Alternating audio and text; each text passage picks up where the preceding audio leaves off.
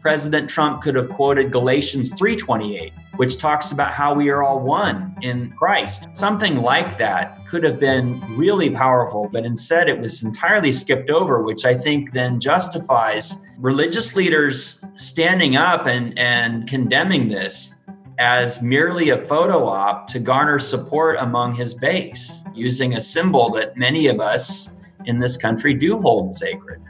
I have, for the most part, really resisted the temptation to become overly political in my preaching and my actions to kind of remain politically neutral. If I'm supposed to stay in my lane, then do we have this kind of unspoken mutual commitment that he's going to stay in his lane too?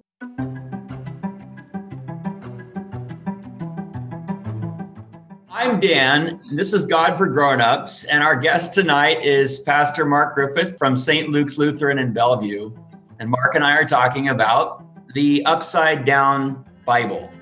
So I am super curious to hear your thoughts, Dan, on the events that transpired this week when we had uh, the President of the United States employ. Um, I don't think they were members of active military, but they were certainly a military-looking police unit or some force of, of some kind to clear what looked like by all intents and purposes, people just standing peacefully protesting, exercising what I would consider a pretty bedrock fundamental right of free speech, clearing them to go stand in front of a, an Episcopal church with a Bible to get a photo. That's a very powerful statement. What is he saying?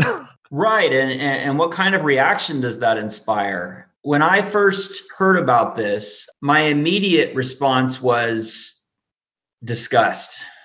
Yeah.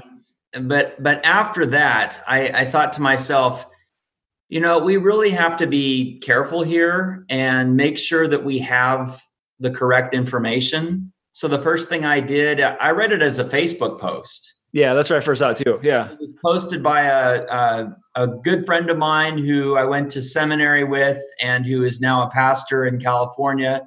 Been a pastor actually in California for the past two decades. And I have a lot of respect for him. He's a very thoughtful, theologically grounded Lutheran Christian. And I I really respect that in him. And I, I read his post, and my, my first question to him was, Where did you get this information? So he yeah. made the claim that the that the priest or priests involved were tear gassed and that Trump, in taking the picture, had his Bible upside down. Yeah. So my first thought was, wow, an upside down Bible, that's rich symbolically. Yeah. And the reasons I wanted to have a conversation with you about this, Mark, is that you've done your graduate work in semiotics. And so I'd love to get your take on, on what that is and how you think this could shed light on Trump's action. But what I did was I, to the best of my ability at the moment, uh, did some exploring and found out where he got his source. His source was uh, Thomas Friedman, who wrote an op ed for the New York Times on June 2nd called America, We Break It, It's Gone. And he says, instead, we have Donald Trump, a man whose first instinct, he's talking about what's happening when it comes to the protests and the, the, the lack of unity he says uh, his first instinct when the country is being ripped apart was to have peaceful protesters tear gassed and shoved aside so that he could talk to a nearby church just for a photo op outside holding a Bible. He did not open that Bible to read a healing passage. He did not enter the church to host a healing dialogue. He posed for a photo op to drive up his support among white evangelicals. Trump was holding the Bible upside down. And wow so and my friend says he trusts uh, friedman that's fine i have seen other sources or other other voices on the internet make the same claim. And i did read the firsthand account of one of the priests who was on the premises at the time. And he says that even though i don't gather he was directly tear gassed he and a, a, a seminarian an intern was uh, were caring for people. And he says i was coughing her eyes were watering and we were trying to help people as the police in full riot gear drove toward us and uh, that's terrifying to me. I don't, Well, I and- and- where you are on the political spectrum, and I guess that's why it's good that you and I are talking about this. It doesn't matter when it Right. comes to human decency and to civil rights. I, I find what happened there absolutely horrific. Yeah, I really do. I think this moment in particular should transcend politics. I don't think we can say this is a Democrat or Republican issue. This is just a, like you said, a human rights issue. And I would have been offended if he had sent Secret Service agents over and said, "Hey, you guys need to clear the area. The president's coming over to take a photo," or if they had just kind of verbally moved them acro- moved them away. But just the fact that it sounds like they went right to tear gas, right to rubber bullets, and um, assaulted American citizens who are just in the street as as they will, and maybe even worse, trespassed. I mean, they went on private church property. It sounds like to do this work, and um, The I priest. think- uh, oh, go ahead. no, I think that that just is beyond political. That's just that's just egregious. Just in that, and we haven't even got to the symbolism of holding a Bible upside down in front of a church and not being there to pray, not doing anything seemingly religious, not speaking anything, um, you know, peaceful or prayerful or hopeful or anything. Um, when you know when they asked somebody, one of the reporters said that you know in the in the video of it, uh, "What's that book you're holding?" And he said it's a Bible, and um, he he just he, he didn't have anything substantive to say. It was like in some ways this this could have been your moment and he just had nothing to say except for something glib about we have america's a great nation or something and um yeah i mean the whole scene i thought was just horrifying I remember when 9 11 happened and President George Bush made a reference to scripture, and the scripture in question was a kind of watered down uh, quotation. It was Romans 8 38 to 39. I say watered down, that's not the right language. I don't want to demean what he did. I thought it was appropriate. He was talking about how we are, that, that nothing can separate us from the love of God. Now, Uh-huh. Fuller quotation makes it more particular. It's nothing Yeah. can separate us from the love of God in Christ Jesus. But I appreciated at least the effort at that moment to unite the country. Whereas in this case, you have this incredible moment, like you said, where instead of perhaps referring to Romans 8:38, President Trump could have quoted Galatians 3:28, which talks about how we are all one in, Yeah. in Christ, male or female, Jew or Greek, and it says slave or free, given the context in which it was written. And I think that, or something like that, could have been really powerful, like you're saying, but instead it was entirely skipped over, which I think then justifies religious leaders standing up and, and condemning this as merely a photo op to garner support among his base. I mean rather even if he attempt to bring people together using a symbol that many of us in this country do hold sacred. and I think even if he had in that moment said something in an attempt to be peaceful or uniting or something like that, the irony still wouldn't be lost in us watching him part the crowds with tear gas and rubber bullets to go to you know to go take that moment. Um, I think all of those are pretty symbolic actions that um, are speaking volumes to us, and I think it's our responsibility, honestly, as uh, as clergy and just as human beings, to be able to speak truth to power and say that's wrong. Everything about that, from the first step he took out of the White House, was wrong. The way that that that he that that that he managed this, the the approach, everything. And when you talk about the the crowds being separated by tear gas, it makes me think of how Moses separated the water. And Yes. Trump sep- se- Moses separates the waters using his staff, and Trump separates the crowds using tear gas. yeah, no, I think that comparison should be drawn, or others like it, that Yeah. illustrate how problematic this was from not a Republican or Democrat perspective, but from a uh, a human rights, a civil rights, and really a faith perspective.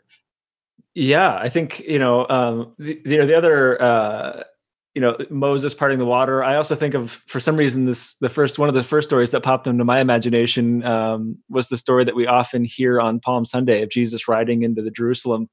You know, in this kind of humble circumstances. You know, there's no uh, the the parade route is lined with just foliage that people found in the streets and clothes that they'd laid down. And um, so that's the story in the book that he's holding, and he's acting out a very different narrative in um, in real life. You know, there, yeah, there is nothing consistent with with scripture at least nothing nothing uplifting and life-giving that is that is consistent with scripture here i or at least is in scripture that is consistent with this i i guess for my part you know even talking about this it's funny I, I don't know if you've noticed but it's now been twice that you and i have qualified that it's okay to take a position against what happened whether we're democrat or republican and there's part of me that laments the fact that that we can't speak out on anything considered political. Yeah. Uh, um, uh, and that we have to constantly spiritualize the gospel when, as Martin Luther King said, the gospel has political implications. And yeah. those political implications may not necessarily align with either party's perspective, but the very sure. fact that we are sort of, uh, that we are discouraged from saying anything, I think really puts puts us and puts all clergy at a disadvantage when it comes to speaking out against injustice. And that, it seems yeah. to me, is what we see in this particular situation. But so here's a weird symbolic issue. I mean, I've been in ordained ministry uh, this July, it will be 13 years. And I mean, I can't believe it's been that long already, but um, somehow I've year after year keeps adding up. And I have, for the most part, really resisted the temptation to become overly political in my preaching and my actions to kind of remain politically neutral. And I think that's a conviction that a lot of that, that I have, that I think a lot of our colleagues have had, um, both now and and you know generations of our colleagues have held that conviction that the church is not the place to get political. And um, you know, I feel like for all these years of being, you know, in public professional ministry, I've been told to stay in my lane. And now we have a, re- which I think artificially handcuffs us because sometimes our actions do have political ramifications. Even if we're not trying to be political, we're not trying to be like pro Democrat or pro uh, Republican or anything.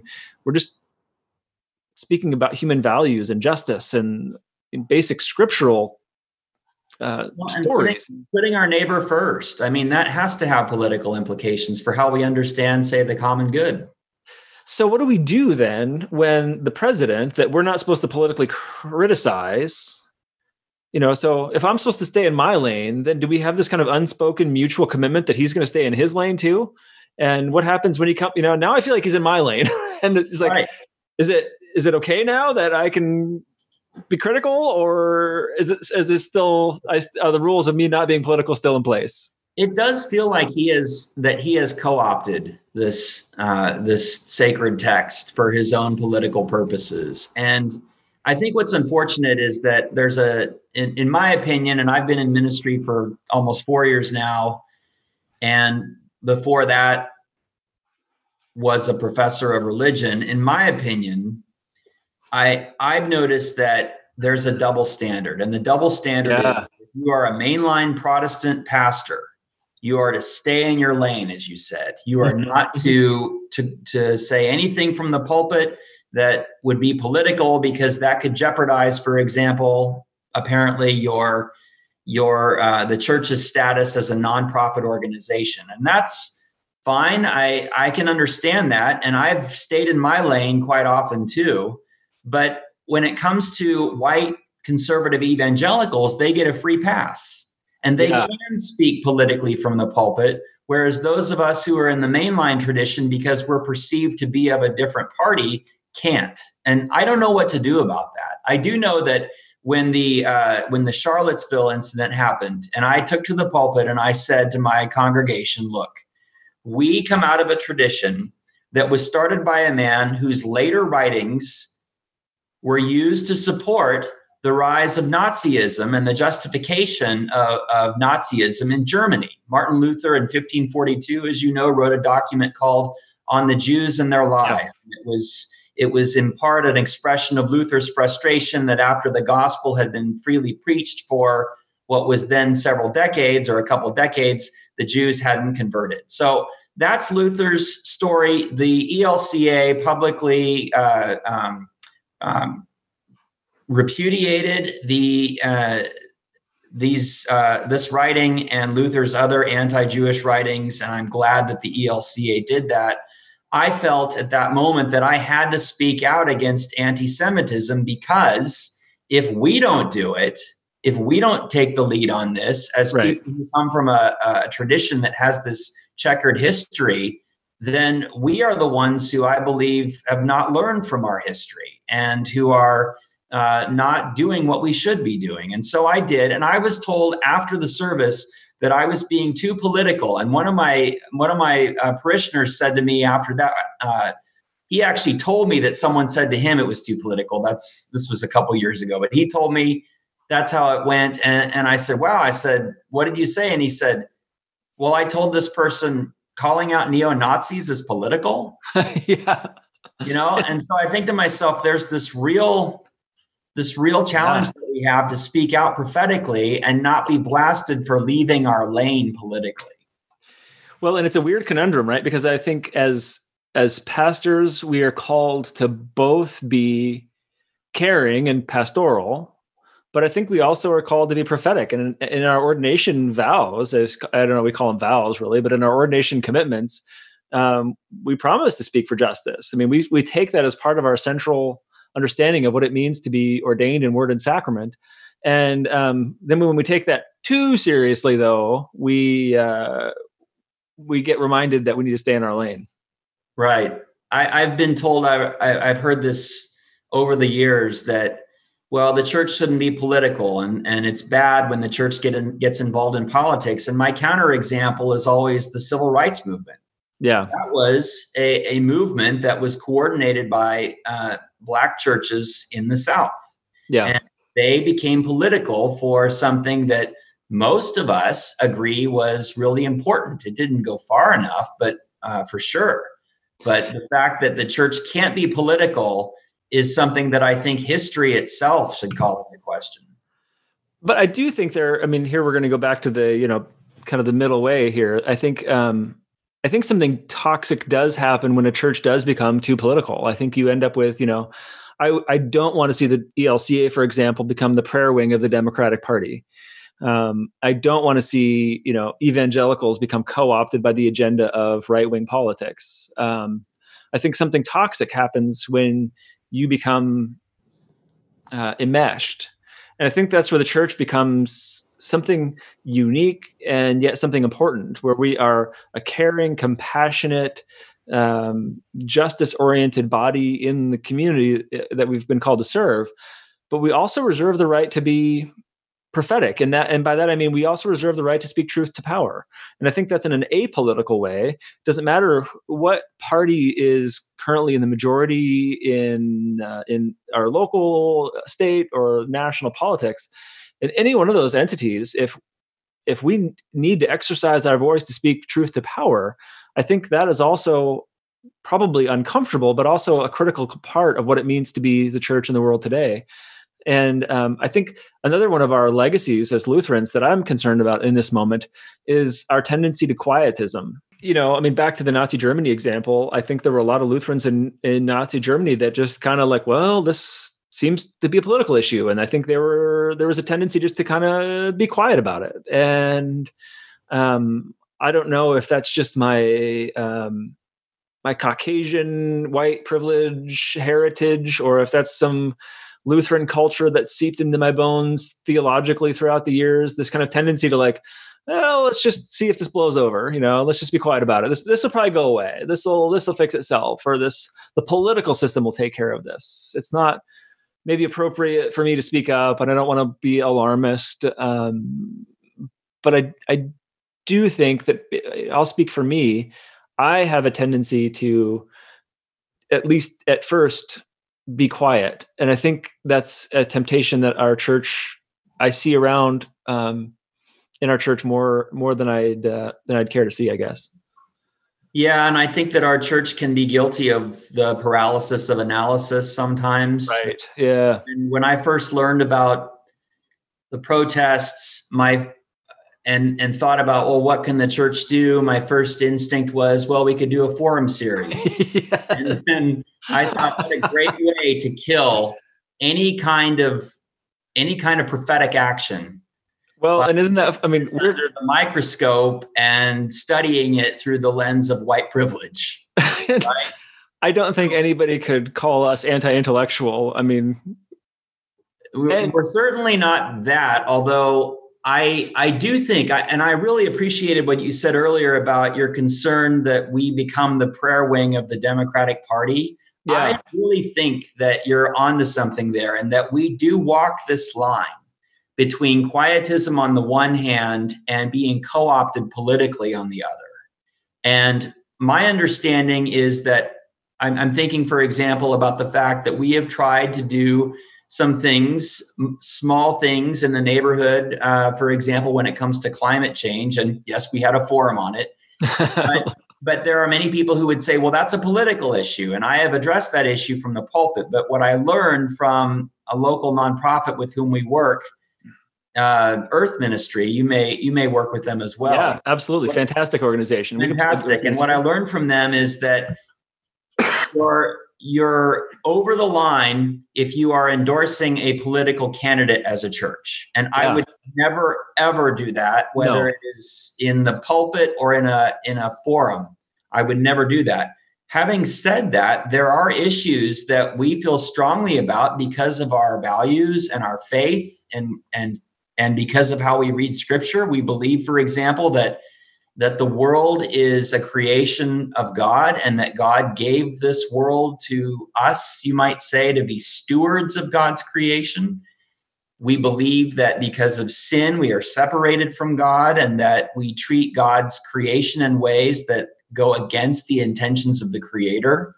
Right. So I think out of that, uh, reading out of that particular uh, theology, we are justified in, in speaking out on behalf of creation from a faith perspective. And that I think as long as you endorse candidates who do, but and we, as long as you don't then make that connection too explicit and say like care of creation is intrinsically a Christian value. I mean, this is a big part of it. But then you then you don't say so. Therefore, you have to vote for so and so. Right. And I think that's the nuance that's important. I think we just, we're the ones that raise up these issues and speak the truth. And I think as theologians of the cross, we're also committed to speaking, calling a thing that which it actually is, right? I mean, the, the Heidelberg disputations. Um, and if if we can't do that, then we're really, I don't know what we're doing. I mean, it's right. it's, it's certainly not consistent with my sense of my own call to ministry. It just puts us in an odd quandary then. But, but I think it's it's important for us to do that and to keep pushing the edges of that. But I'm also then committed to not um, making the connection to a certain political party or political candidate. I love the the quotation you cited from from Luther's Heidelberg Disputation. It was written early in his theological career, and the line is: "A theologian of the cross calls a thing what it is." And I believe it sounds like we agree here. I believe that we as pastors are called to to to do that sometimes every time in fact we speak about these things from the pulpit. I also agree that that it's sort of like there's this fork in the road. You can take one of maybe two or several political uh, roads and that our job is to speak right at that fork right before oh it, interesting it goes in two or three different directions and really invite people to pause for a moment and think about how their values mm-hmm. inform the direction they will potentially take. And you're right, it is not my job and it is not your job to do that. In fact, I would say, as a former educator, I think that undermines the integrity of, of people intellectually to decide for themselves. Having said that, I really do believe that we are we are called to make this to make it clear when there is an issue pertaining to our values as Christians that we want to address. But then, of course, let people come to their own conclusions. Now, there are some things, obviously, where we do have to be clear about conclusions, like neo-Nazism is wrong, right? right. Yeah. Uh, short of uh, short of some of those, uh, and I think that would also that would obviously include racism is wrong. But I can't believe that I have to still issue statements to that effect. I mean, I know. yeah. Just, oh my god. I am infuriated that I and I'm happy to do it. I mean, as long as that exists, I will speak against it. But I just am like, really? This is how is this still a thing? You know, why are we? You know. Well, and the fact that you're calling something out as as racist, for example, and somebody comes back at you and says, "Well, that's a political view," I just think to myself, what what happened here? Since yeah. when is that merely or or simply a political view? And since when is that not an uh, an issue for us as Christians to deal with directly, or or other people of faith to deal with directly, or people of goodwill, not of faith, to deal with directly? It just I think is very unfortunate that so many of these things are politicized and then relegated to the margins as inappropriate for conversation in say the context of a synagogue or a, a, mosque or a or a church? Well and my vision for the community that i serve at st luke's is that we can be a place of dialogue and discussion. And in fact i think the church is one of maybe the last places where people gather and can disagree on things. And i love the ha- the idea of having a, a congregation that um, you know has authentic conservative representation and authentic um, democratic representation and re- representing a, a robust difference in dialogue between uh, political parties.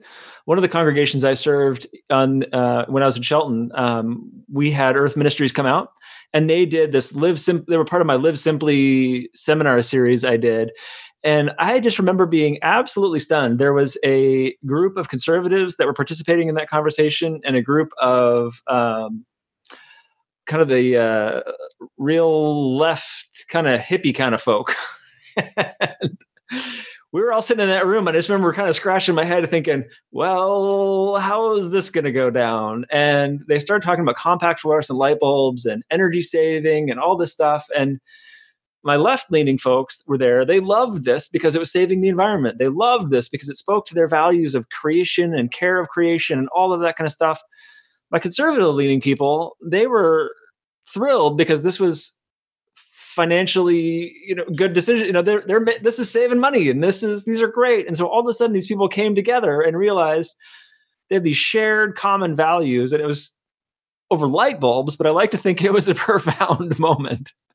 Um, and I love that kind of image of what the church could be, and that we um, you know we can get together and talk about police and talk about justice and talk about what does it mean to keep our streets safe and recognize the value of um, of law and order and safety and justice but also recognize the value of of community and protest and disruption and recognize pain and anger and and be a place where those can all those expressions can all respectfully come to fruition. One of my favorite lines in the whole New Testament, when it comes to ministry, is what Paul says in Second Corinthians. He says ours is a ministry of reconciliation. Yeah, that's and yeah. I think now more than ever the church is called to be that, especially given the fact that our political le- leadership has not only failed to provide that, but is doing the opposite of that, tearing us apart. When really we need to be having a conversation that brings us more together and I think part of that, I want to circle back now to the to the the topic of the upside down Bible. I think a symbol of how that uh, of how the the divide on the one hand is is dominating conversation is is one where instead of being presented with a Bible that uh, that is right side up in front of a church that embraced this particular moment in in a context where people were tear gassed because they were simply in the way even though they were peacefully protesting even though the priests were handing out hours before that water bottles and granola bars to the yeah. protesters so the way all this happened culminating in the upside down bible i'd love to hear your thoughts on what that upside down bible symbolizes to you well i mean i think you know, the images that I would draw from are, boy, I mean, what does it mean to be upside down, right? I mean, the first image that comes to my mind is the the symbol of distress when you hang an American flag upside down. Mm-hmm. You know, if um, if you see American flag upside down, right? I mean, I was trained as a you know a kid in Boy Scouts, like that's a symbol of distress. Something has gone gone wrong, and um, although that's not officially uh, a Christian um, symbol that I that I know of. That if you hold a Bible upside down, something is wrong. Um, I, I, I, think it certainly in, it certainly spoke to me a situation of distress, and I don't think that was the intended message. And I think that was um, it was just it was distressing though to see the you know the, the image of our sacred text held upside down. Um, it also indicates a unfamiliarity and even an, an irreverence um, in the in the uh, in the hands of the holder. I think. My view is a little different. I I understand, and, and and instead of the flag, which I think is a great comparison, I I want to compare it to the the most popular symbol in Christianity, and that is the cross of Christ. Yeah. And I remember as a kid, and it's not it's not something that I I would recommend for parents, but I I remember seeing horror movies as a kid when I would go to friends' house. My mom and dad didn't allow me to see them, but I would go to they would have them. And I remember in some of those horror movies you would see crucifixes upside down. Yeah. And sign of diabolical evil. Yeah. And so when I think about the Bible in this context, after innocent people who were peacefully protesting have just been tear gassed by the government on the steps of a church, to me, something evil has happened here. Wow. And I would even I would even use the word something diabolical. Yeah. And uh, and I think that that Bible, the way it was used, points us to a really scary dimension now of contemporary life in America. And that is that people are being killed and hurt because of whatever this however you want to describe it this this particular zeitgeist this mood this spirit however you want to describe it there's something really wrong happening here. And it seems to me that it culminates in the upside down bible. That's really fascinating. And well you just were talking about the upside down cross too and then you think about those that were crucified upside down. Right. Um, i mean it, it seems especially horrific I also wonder if you know the uh, atrocity and I mean the clear uh, abuse and violation of George Floyd and his death at the hands of police. Um, Ahmaud Arbery. I mean, and I mean, we could go on and on all the lists um, of names. Um, I wonder if at this moment it also is exposing a uncomfortable but very real and deeply embedded reality of systemic racism and structures of evil. And when those things are so blatantly exposed, the reaction is going to be really powerful. And I think maybe that was an expression of that reaction of these very, very powerful and evil systems have been exposed. And now all of a sudden we have the president with a Bible upside down in front of a church having tear gassed uh, peaceful protesters. Um, and I, I, I'm mindful of Hannah Arendt, who wrote about mm. the reality of evil in the middle of the 20th century and how, based upon the testimony of Eichmann, how the biggest evil of Nazi Germany was how people tor- turned an indifferent eye to yeah. necessity and to uh, um, efficiency. And people would say, "Well, I'm just doing my job." That's what Eichmann Eichmann yeah. said.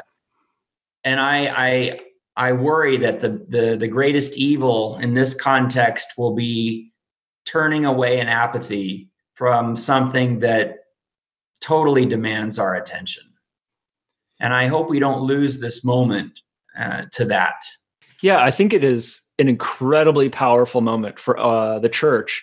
And isn't it amazing that we're doing this in the context of we're not gathering? Our church buildings are still closed. Uh, you know, all I feel like we're um, just outside of all this, an incredible moment in the church that we're also now able to have these conversations and make these statements and be the church in i i hope what will be profound and powerful ways i am i'm really hopeful that the church even though we can't physically gather in our area right now um, will still be a voice and still be a presence that's bold and powerful in the community i i guess we might close with another symbol that i that i uh, heard about. It was from one of our colleagues who was in a protest up uh, up north of Seattle, and he was wearing his clerical, and uh, he was, by his own admission, he helped stop um, somebody from running into a crowd of people, and that person ended up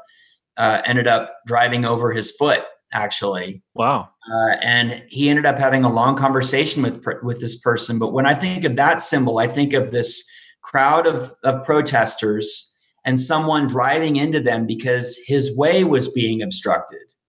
Oh. And out of all of that, you have in the middle of it, I can almost see it. You have uh, uh, a pastor standing there with the clerical on, mm-hmm. symbolizing that there is another way. And and the yeah. fact that that out of that actually came conversation that the man ended up i don't know if he was totally sorry and i don't want to say things uh, uh, ended up happily ever after but i do think that the symbolic presence of a clergy person in the mm-hmm. midst of that particular situation was helpful and it showed people no matter what they think about organized religion or particular denominations that in that moment there was another way yeah. And I don't know if that way would have been there if he hadn't been there and hadn't been dressed in his in his clergy garb. I don't know, but I yeah. I I hope that there are more life-giving ways that we can appeal to symbols in the days and weeks ahead than what we saw uh, this past uh, Friday.